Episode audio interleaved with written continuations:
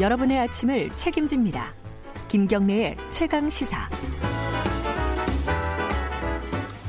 네, 최강 스포츠 KBS 스포츠 취재부 박주미 기자 오늘도 나와 계십니다. 안녕하세요. 네, 안녕하세요. 손흥민 선수가 새벽에 경기 있었어요? 네, 어떻게 챔피언스 됐어요? 리그 있었거든요. 아, 챔피언스 리그? 네. 어디 어디랑 했죠?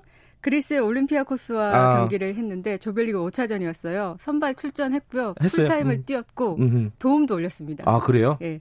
팀의 결승골을 도왔거든요. 예. 예, 일주일 전 갑작스런 감독 교체 때문에 좀 당황했는데 네. 선수단이 잘 적응하고 있고 토트넘의 손흥민 선수는 더더욱 잘 적응하고 있습니다. 음흠. 지난 리그에서 네. 감독 데뷔전 새 감독 모리뉴 감독이죠. 새 감독 데뷔전에서 한 골 도움 한 개를 올리면서 감독에게 승리를 안겨줬고 네. 오늘 새벽 경기에서도 아 경기가 좀 어렵거든요. 사실은 토트넘이 네. 전반 20분도 20분 만에 두 골을 먹었어요. 그러니까 아, 실점을 그래요? 했죠. 네. 실점을 했어요, 네. 먼저? 음. 2대 0으로 끌려갔는데 네. 후반에 어, 전반 추가 시간 하고 후반 초반에 이제 두 골을 만회해서 2대 2로 균형이 이제 이렇게 팽팽하게 이어지나 했는데 결정적인 순간 후반 28분에 손흥민 선수가 머리로 살짝 패스한 거를 오리에 선수가 결승골을 음. 넣어서 결국 토트넘이 4대 2로 이겼습니다. 역전승을 네. 한 거죠. 그러니까 이게 사실 이 결승골 세 번째 골이 없었다면 이게 승리를 쉽게 장담할 수 없었는데 네. 분위기를 잘 타줬고 예. 손흥민이 이렇게 결정적인 활약을 해서 토트넘은 16강 진출을 확정했거든요. 네. 그러니까 포체티노 감독이 이전 감독에 있었을 때는 분위기가 사, 다시 어, 사실 좀 무기력한 부분도 좀 있었거든요. 그래요? 토트넘이. 음. 근데 이렇게 두 골을 먼저 실점했음에도 불구하고 네 골을 넣었다는 건 후반 응집력이 대단하다. 새 감독 의 교체 효과가 확실히 나타난 것 같다. 음. 이렇게 볼 수 있고요. 사실 새 감독이 오면서 손흥민의 입지에 영향이 있는 거 아니냐 이런 얘기도 많았었는데 아까 앞서도 말씀드렸다시피 너무나 잘 적응하고 있고요. 네. 이 모리노 감독은 워낙 좀 불같은 성격 그리고 강한 카리스마 아, 그런 스타일이에요? 네, 이런 음. 부분이거든요. 워낙 네. 뭐 결과는 잘 내는 분이에요. 유럽 음. 3대 빅리그에서 우승을 다 경험한 분이고 아, 그래요? 명장이긴 한데 성격이 자신만의 스타일이 워낙 확고하고 또 운동장에서 그 상대팀 마음에 안 들면 상대팀 코치 막 눈을 찌른다거나 막 설전을 벌이기도 하고요.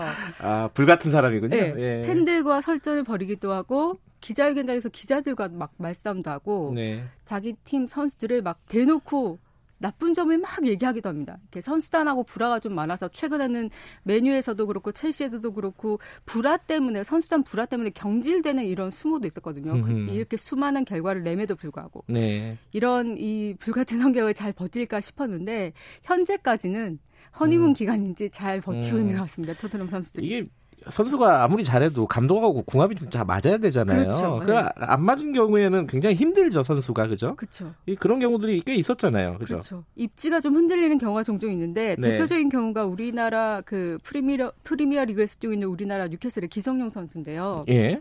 6년 차거든요. 요새 잘 안 보여요, 그렇죠. 선수? 네. 어, 최근 6경기 연속 결장하고 있어요. 아예 못 나오고 있어요. 네. 어. 그러니까 전력 외의 선수로 좀 분류됐다고 보는데 현재 네. 언론에서는 뉴캐슬 구단이 기성용 선수를 팔 것이다. 올 겨울 시- 이적 음, 시장에 팔 것이다라는 보도가 계속 나오고 있고 따져보니까 올 시즌 프리미어 리그에 출전한 게 3경기밖에 안 돼요. 그래요. 네. 선발도 한 번밖에 안 되고요. 출전 시간도 136분이 전부거든요. 거의 못 뛰었다고 봐야겠네요. 축구 한 경기가 음. 90분인데 그러면 네. 거의 뭐 두 경기도 못 뛰었다는 건데 기성용 네. 선수 입장에서는 이해가 안 되는데 이게 왜 그러냐면 사실 기성용 선수가 이전 지난 시즌까지는 베니테스 감독 체제에서 잘 기용됐고 네. 거의 다 뛰었습니다. 그런데 새로 감독이 이제 올 시즌 스티브 브루스로 교체되면서 이 감독이 좀 어린 선수들을 기용하는 스타일이에요. 네. 기성용 선수보다 평균 4, 5살 어린 아, 선수들 그래요. 또 심하면 10살 어린 뭐 19살, 22살의 이런 선수들을 음흠. 기용하고 있기 때문에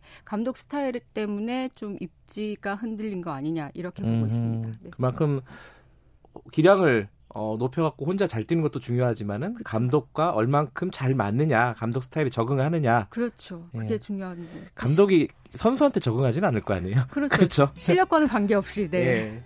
알겠습니다. 어, 뭐 기성용 선수도 뭐 좀 분발을 했으면 좋겠네요. 네. 어쨌든 예. 여기까지 드릴게요. 고맙습니다. 네. KBS 스포츠 취재부 박주미 기자였고요. 김경래 최강시사 1부는 여기까지 하겠습니다. 잠시 후 뉴스 듣고 8시 5분에 2부에서 돌아올게요.